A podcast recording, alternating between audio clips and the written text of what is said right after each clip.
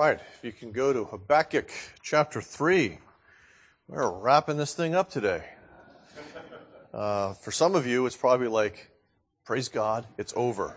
Um, some of you are like, maybe, hopefully, I wish we spent more time here. Uh, but Habakkuk is not an easy place to spend time. And I, I understand that. But the Word of God does not always tickle our ears and tickle our fancies. Uh, oftentimes it challenges us and uh, today is one of those passages. So um, let's read. This is, uh, for, for context's sake, this is the last part of Habakkuk's prayer in chapter 3. Uh, so it's connected to what we did last week, uh, but there is a shift uh, that, is, that takes place in terms of um, moving from who God is to his response in this last section. That's why I separated it. I hear, and my body trembles. My lips quiver at the sound. Rottenness enters into my bones. My legs tremble beneath me. Yet I will quietly wait for the day of trouble to come upon people who invade us.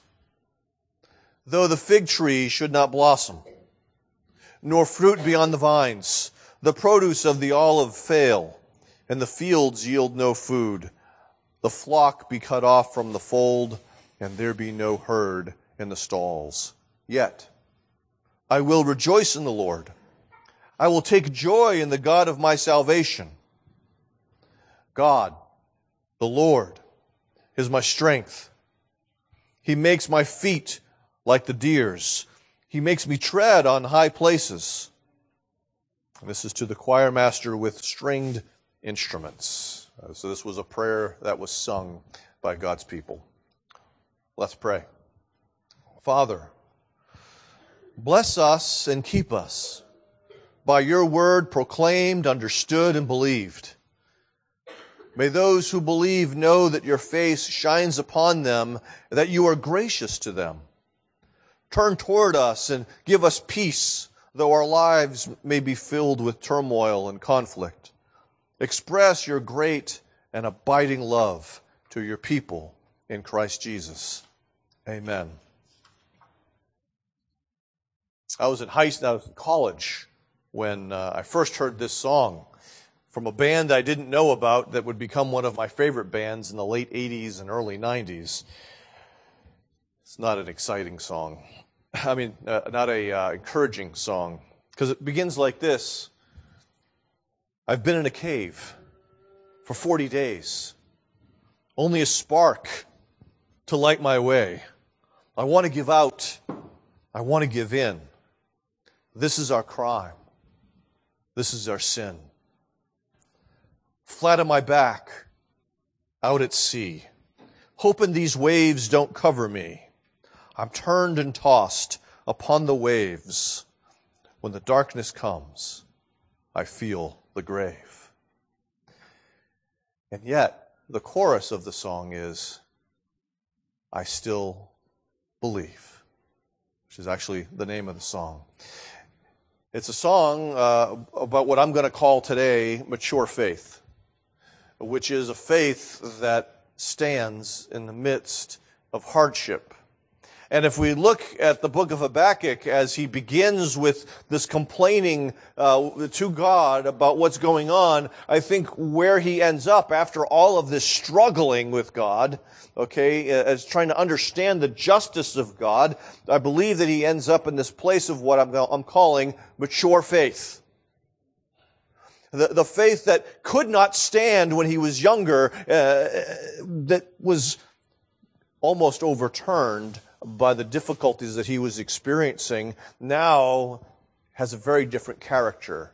He has deepened in his faith. And I think there's something important for us to grasp and understand as we think about our faith and how God is going to mature it. And really, the, question is what does this deepened, mature faith look like when life is hard? What does mature faith look like? Because that is the direction we want to be moving in by the grace of God. As I mentioned, Habakkuk's prayer shifts from uh, this exalted view of God as the, as the great warrior back to his personal response. And so as we look at this prayer as a whole, we should see a couple things. For those of you who are in uh, two of the, stu- the community groups uh, that are studying relational wisdom, we should see God awareness. Okay, Habakkuk is aware of who God is and how that impacts his situation. Uh, but we also see now uh, there's, a, an, a self-awareness that Habakkuk has in light of who God is. He's honest about what's going on inside him. He knows what is going on. And he expresses it. I hear and my body trembles. My lips quiver my legs tremble. He's speaking as one who is visibly shaken. He hears uh, the vision, or he has received this vision, and he's coming undone at the reality of the vision because he knows that God's word is true, that God, God does not lie to him, and he knows that this is coming, and it's not happy, happy, joy, joy, but rather he's afraid. He's trembling, he's quaking. He's, in a sense, uh, there's some uncontrollable responses that are taking up uh, place within his body. He notes, he notes for us that rottenness has entered my bones. In other words, I'm not able to stand.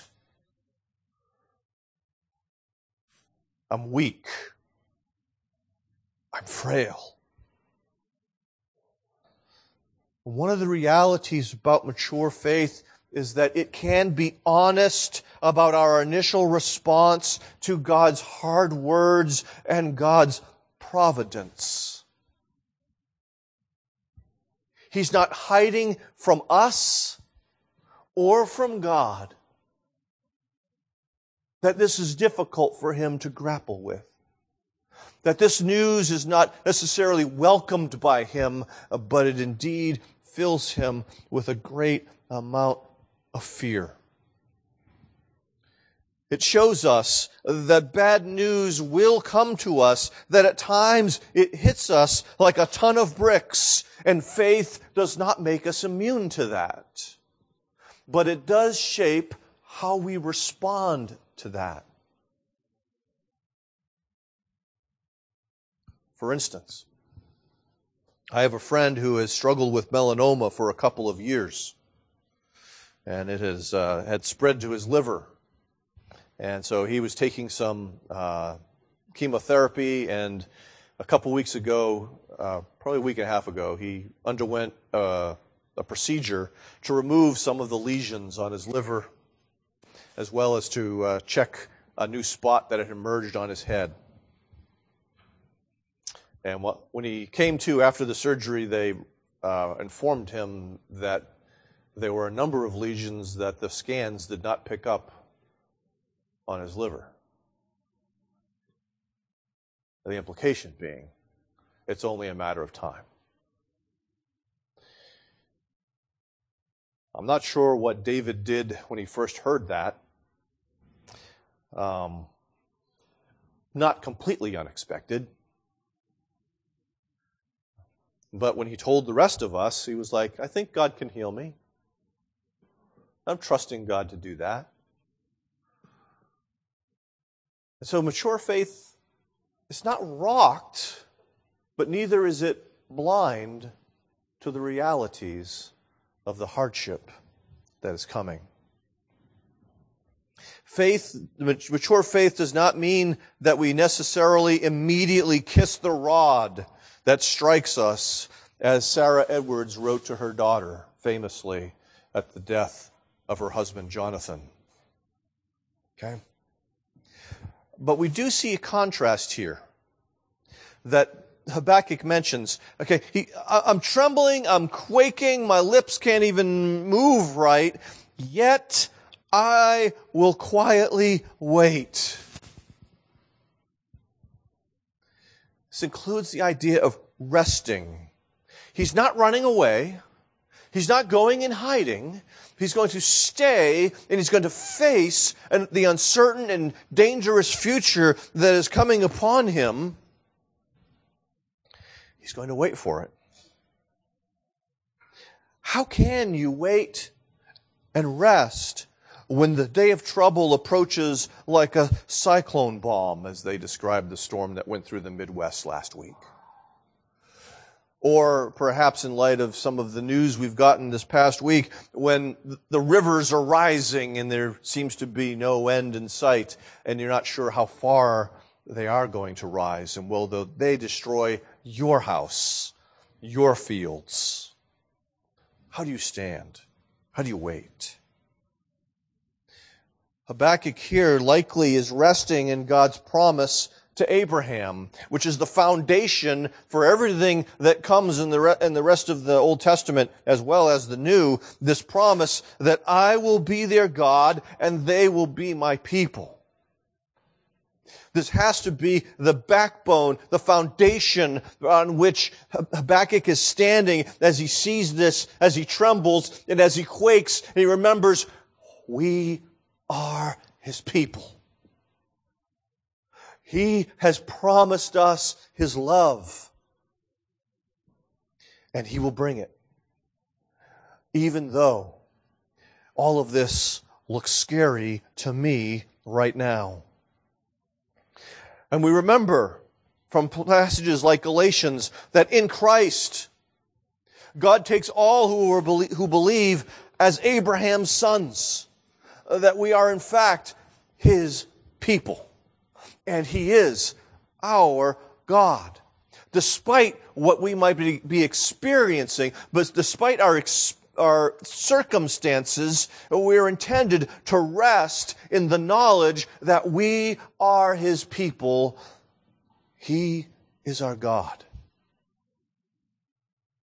We see this in places like Ephesians 1 where we say, we hear that in love we have been chosen or predestined for adoption as sons. And so we recognize that perfect or mature love casts out the fear that can be caused by difficult times. We're not being punished. We're not being destroyed. We're not being condemned. But this still is part of God's love for us. This is still uh, how God is going to be at work to make us who He wants us to be. If I could change what I saw on a meme recently, it initially put it in terms of religion and Christianity, but I'm going to put it in terms of faith and, well, fear and faith. When something bad happens, or we do something wrong, rather, fear says, I hope dad doesn't find out. Faith says, I need dad's help. And so, if we think of what Jesus said, and there's a picture up here, um, as, as right before the Olivet Discourse, he, Jesus is lamenting over Jerusalem, and he says, I, I wish to gather you like a hen gathers her chicks. And this is a picture of a, of a hen that has gathered its, chi- its chicks. What's happening here? They are seeking shelter. They're resting from their fear in the presence of mom. And so now what, what's going on outside doesn't matter. And Jesus expresses that that's how he wants, wanted Israel to be. To be safe like that, to be unconcerned with what was going on outside. And I believe that Jesus has that same desire for us, that when hard times come, we're resting in Him, we're trusting in Him like those little chicks. We have found the place of safety where fear will not destroy us.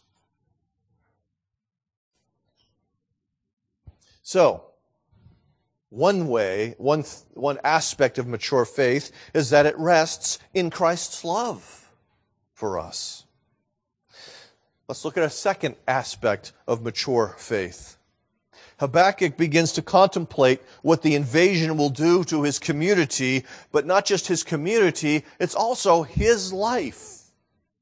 It's not as though he will somehow remain in this perfect little bubble, unscathed by what the Babylonians are about to do to Judah. And he talks about the fig tree, the vines, and the olive, all of them failing. He's describing an agricultural collapse that is tied with worship, both true and false. The implication here being that there's no more fig and raisin cakes, which were often used in worship as well as the dinner, the dinner table. There's no more wine, which was used sacrifices as well as the dinner table. There's no more oil for the sacrifices or the dinner table. This is collapse. This is tragedy that he's describing. But it's not just affecting the, the trees and the vines, but we see it also affects the fields, the flock, the herd. There's not going to be any more grain. There's going to be no more milk. There's going to be no more meat. Those supplies are gone. And so he's describing, in many ways, essentially a complete economic collapse for an agrarian society that is prompted by the war that is coming. Something similar is described in the annals of uh, Thutmosis III, one of those pharaohs guys, you know. He, just he says, well, it's in his annals. He didn't write it. His scribe did. Now, his majesty destroyed the town of Ardata with its grain. All its pleasant trees were cut down. The army overflowed with its possessions. And so they took everything that could be taken from this town as they ravaged it and brought it into submission to Pharaoh. And that's the same thing that Babylon was going to do to Judah and Jerusalem. It's not just historical stuff, not just back then, these sorts of things happened. I remember 2007 when Cornerstone Church closed. It was at the beginning of a recession. Isn't that awesome? Trying, being a pastor looking for a new call when you know there's a recession and ain't nobody gonna leave their pastorate. and there aren't going to be new churches planted and all that kind of stuff for years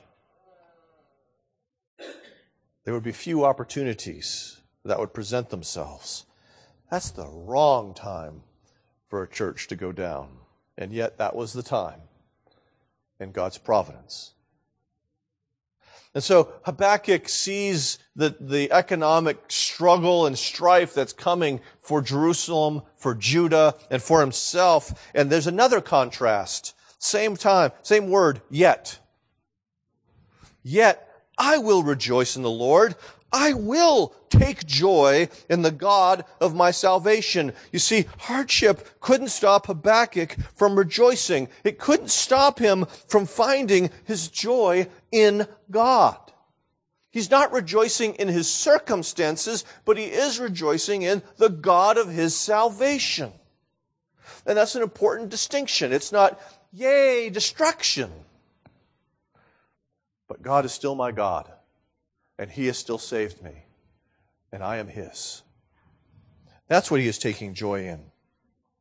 It's similar to, similar to what we find in Philippians chapter 4. Rejoice in the Lord always, not just when it's going well for you, but also when it's going really bad for you, because you're rejoicing in the Lord Himself, who is the fount of all blessing and who has blessed you in the past and will bless you in the future, even though right now might not be so great.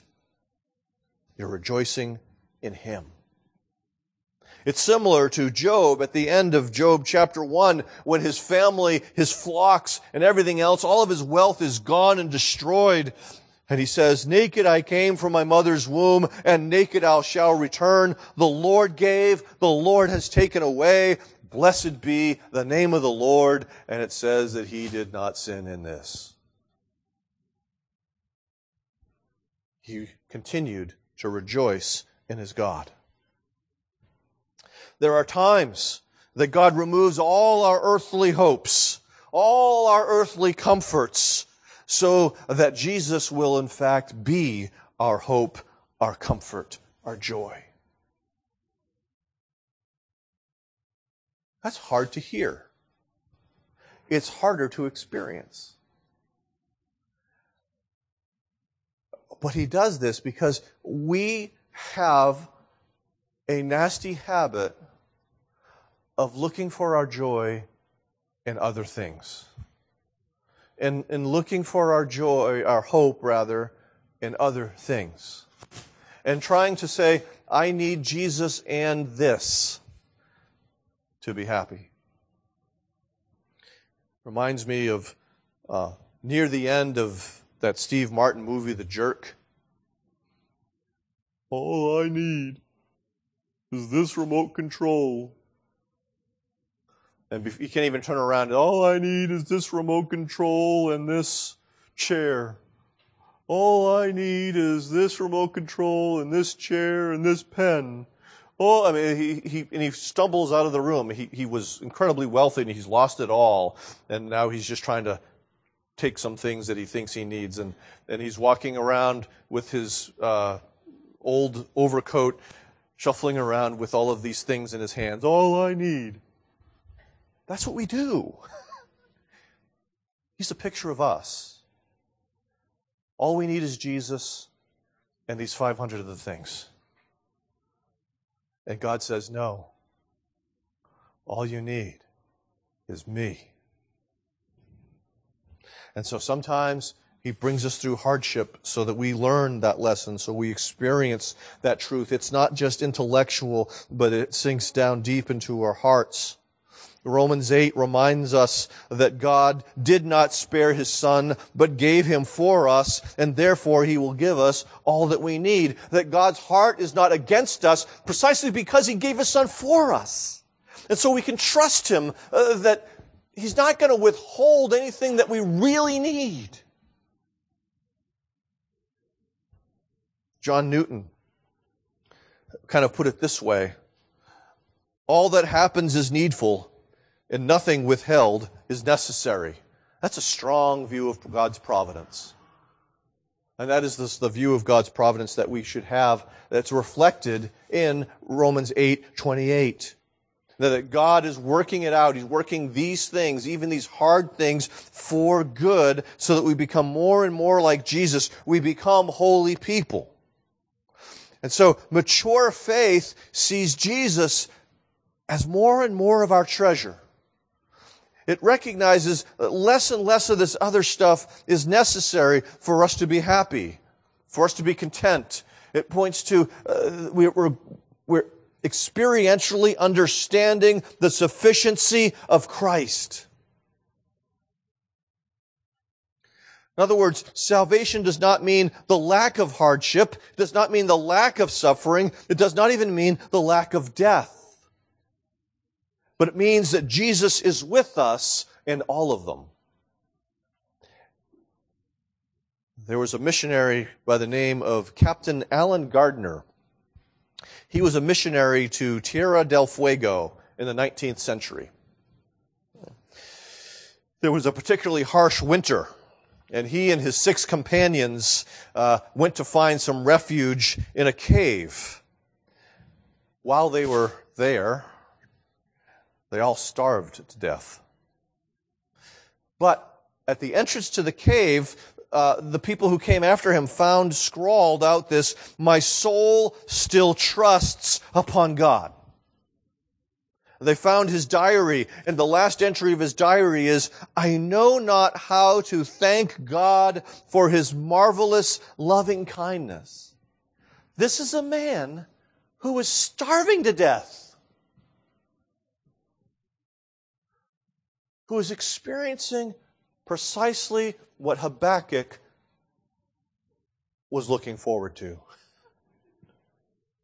And like Habakkuk, he cannot um, but express praise to God. He's still rejoicing even though he knows he's dying.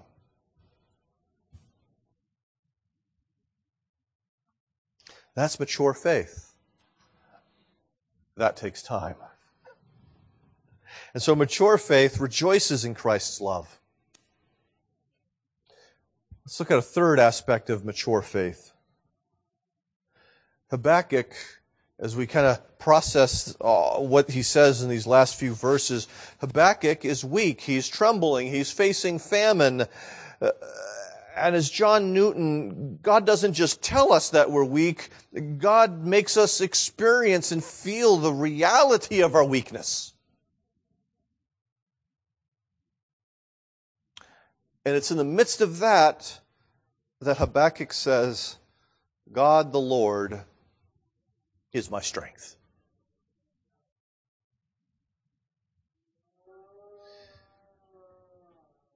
He strengthens him. He has no strength of his own. It's been sapped by fear. It's been sapped by famine. But he knows that God will strengthen him.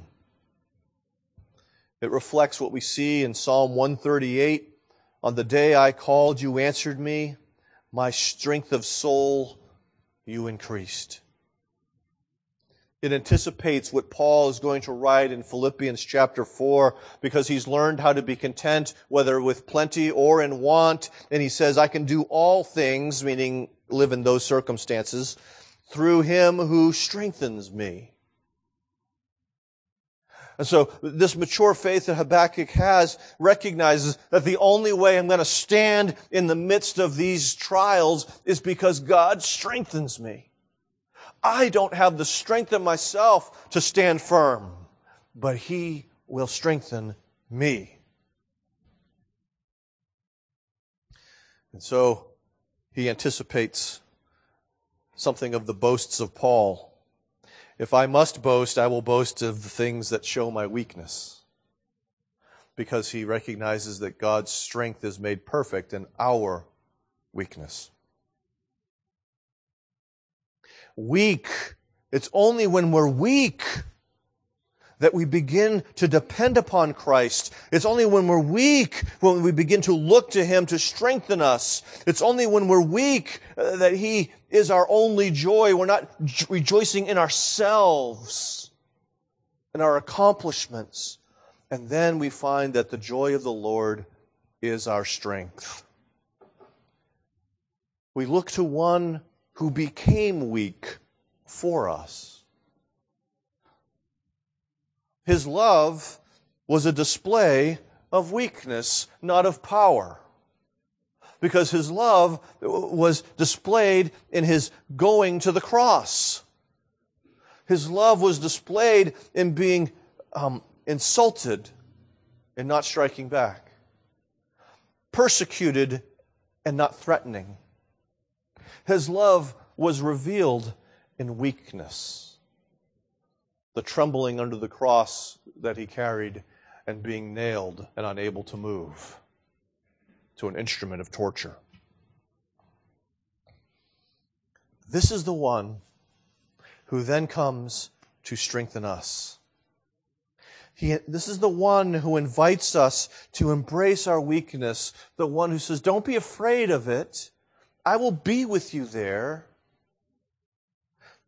In fact, you can boast of your weakness to receive the sufficiency of my grace. Part of how Habakkuk describes this is that he makes my feet like the deer's. I tread on my high places. There's something about him steadying us. I'll give Matt a second here. There we go. I was, I was mesmerized a couple weeks ago because my kids were watching a video uh, movie, sciency thing, that had things like the ibex here. And I don't know how these things do it. They're walking on steep cliffs. They're almost 90 degrees. And they, they somehow go quickly from foothold to foothold up and down this silly mountain you know, because the predators are down below, and so you know, and every time a predator shows up, back up the mountain they go, and I don't know how they do this. Uh, you know, if it's me, I'm like clinging, uh, you know, scared and ready to fall off. You know, I can't be doing this stuff. Uh, I can't even get close to the edge of the Grand Canyon. Okay. You know, they're living on the edge of the Grand Canyon, running around, dibba-dibba-dibba-dibba-doo. That's, that is what Habakkuk's describing. This animal, which is not in fear for its life, but is steadied by God, is kept by God on this cliff in the midst of danger and precarious places, and he's able to move around, exist, live, and thrive. And so Habakkuk anticipates being able to thrive despite the fact that his circumstances are going to be far less than ideal. He's making him like an ibex. We see this reflected as well in Psalm 18. He made my feet like the feet of a deer, and he set me secure in the heights. This is in the heights. It's in a scary place, but it's secure. Steadied by God. This Babylonian invasion is going to put Habakkuk in a precarious position, but God is going to steady him and sustain him. Your trials will put you in precarious places where you are fearing for the future. And it is only the gospel hope that we have that can steady us upon these treacherous cliffs.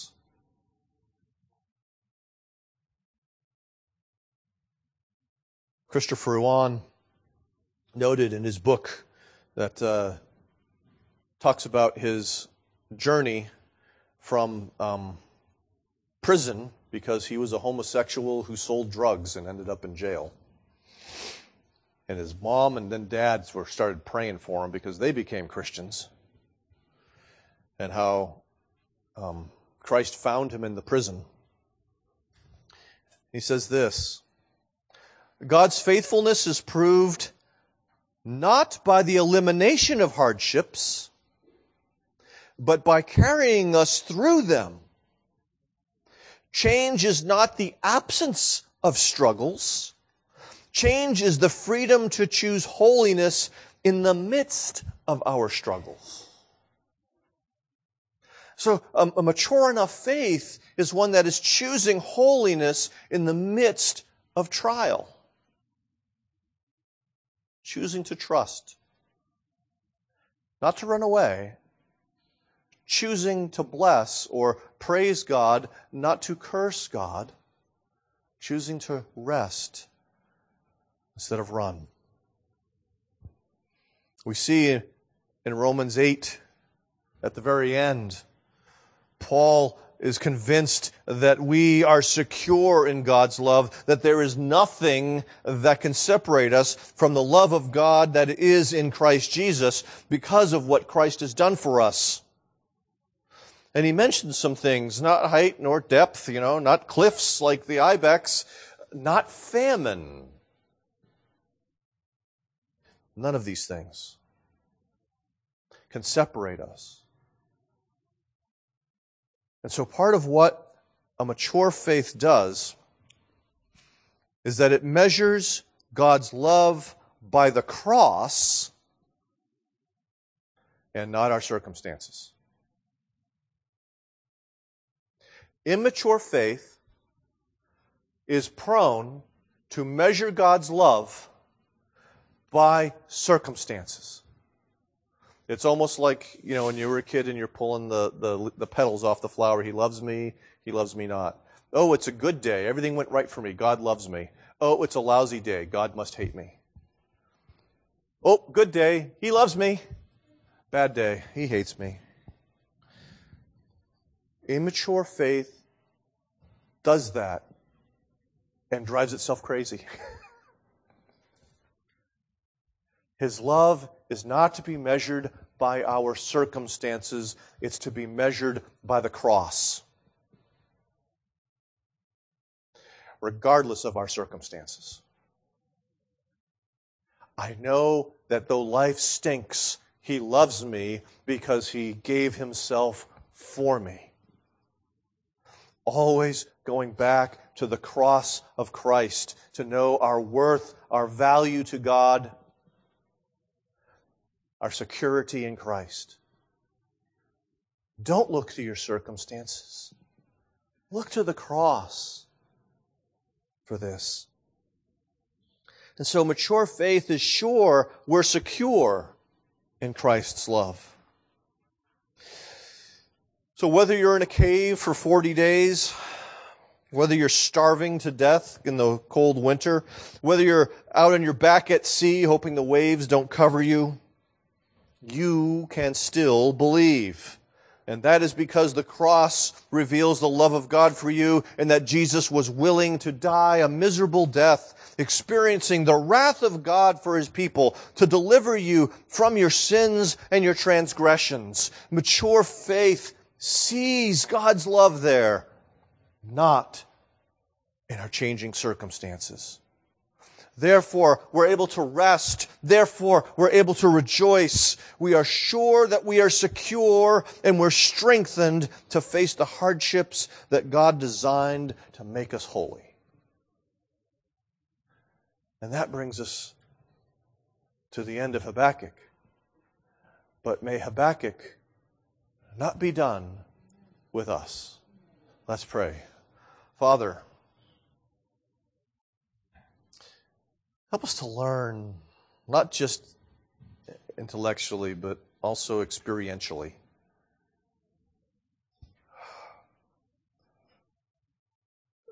Continue to teach us what Habakkuk learned so that, that we're mature of faith too. But we we recognize that, like with Habakkuk, it, it, it didn't come easy. That it was born of struggle, it was born of conflict, and help us to stay with you in the midst of that conflict until our, mature, our faith matures and deepens. Help us to be a people of mature faith who are, in fact, continually looking to the cross uh, who are measuring your love for us by that and not how many trinkets we might have.